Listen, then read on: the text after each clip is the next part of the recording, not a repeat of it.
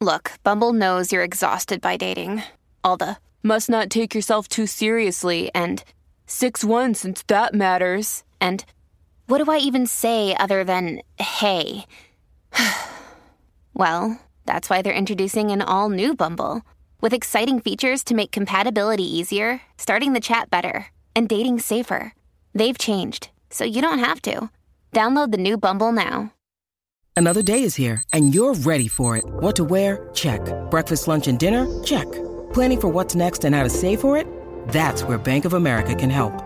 For your financial to dos, Bank of America has experts ready to help get you closer to your goals.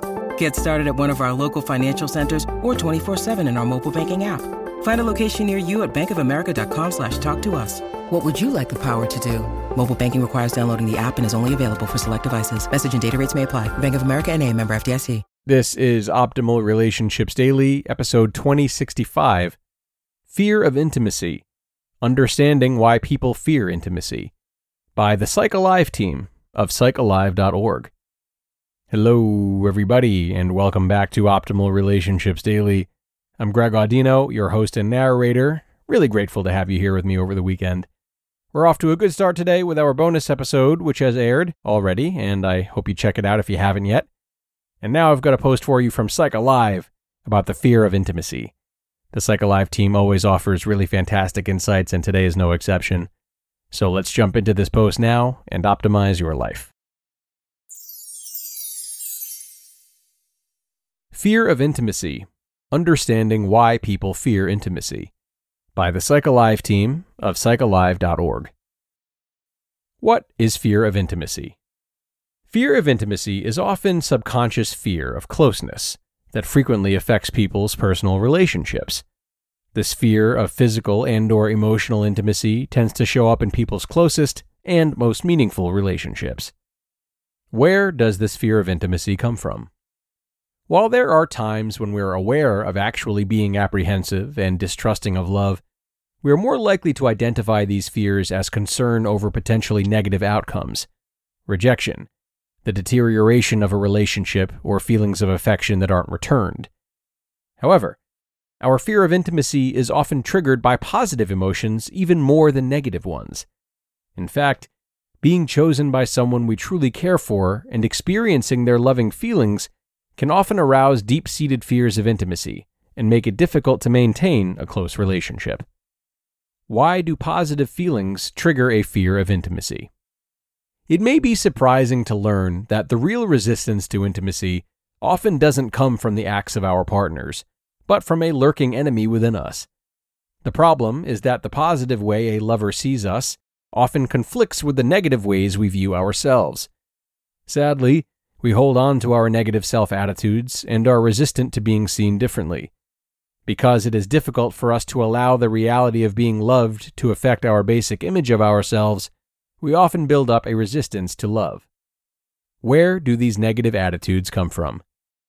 These negative core beliefs are based on deep seated feelings that we developed in early childhood of being essentially bad, unlovable, or deficient. While these attitudes may be painful or unpleasant, at the same time they are familiar to us, and we are used to them lingering in our subconscious. As adults, we mistakenly assume that these beliefs are fundamental and therefore impossible to correct. How does fear of intimacy affect us? We don't intentionally reject love to preserve a familiar identity. Instead, during times of closeness and intimacy, we react with behaviors that create tension in the relationship and push our loved one away. Here are some common ways people distance themselves emotionally as a result of a fear of intimacy withholding affection, reacting indifferently or adversely to affection or positive acknowledgement, becoming paranoid or suspicious of a partner, losing interest in intimacy, being overly critical of a partner, and feeling guarded or resistant to being close. How to overcome a fear of intimacy. In order to overcome our fear of intimacy, we must challenge our negative attitudes toward ourselves and not push our loved ones away. It is possible to challenge our core resistance to love. We can confront our negative self image and grow our tolerance for a loving relationship. We can overcome our fears of intimacy and enjoy more loving and more intimate relationships. More on the fear of intimacy. Love is not only hard to find, but strange as it may seem, it can be even more difficult to accept and tolerate. Most of us say that we want to find a loving partner, but many of us have deep seated fears of intimacy that make it difficult to be in a close relationship. The experience of real love often threatens our self defenses and raises our anxiety as we become vulnerable and open ourselves up to another person. This leads to a fear of intimacy. Falling in love not only brings excitement and fulfillment, it also creates anxiety and fears of rejection and potential loss. For this reason, many people shy away from loving relationships. Fear of intimacy begins to develop early in life. As kids, when we experience rejection and or emotional pain, we often shut down. We learn not to rely on others as a coping mechanism. We may even begin to rely on fantasy gratification rather than actual interactions with other people. Unlike people, fantasies cannot hurt us. Over time, we may prefer these fantasies over actual personal interactions and real positive acknowledgement or affection. After being hurt in our earliest relationships, we fear being hurt again. We are reluctant to take another chance on being loved. If we felt unseen or misunderstood as children, we may have a hard time believing that someone could really love and value us. The negative feelings we developed towards ourselves in our early years became a deeply embedded part of who we think we are. Therefore, when someone is loving and reacts positively toward us, we experience a conflict within ourselves. We don't know whether to believe this new person's kind and loving point of view of us or our old, familiar sense of our identity. So, we often react with suspicion and distrust when someone loves us because our fear of intimacy has been aroused. Our capacity to accept love and enjoy loving relationships can also be negatively affected by existential issues. When we feel loved and admired, we start to place more value on ourselves and begin to appreciate life more. This can lead us to feel more pain about the thought of death. We fear both the loss of our loved one and of ourselves, and in the process, many of us unconsciously pull back from our relationships. Fear of death tends to increase the fear of intimacy. Even though the fear of intimacy is a largely unconscious process, we can still observe how it affects our behavior. When we push our partner away emotionally or retreat from their affection, we are acting on this fear of intimacy. Holding back the positive qualities that our partner finds most desirable is another way we act on this fear.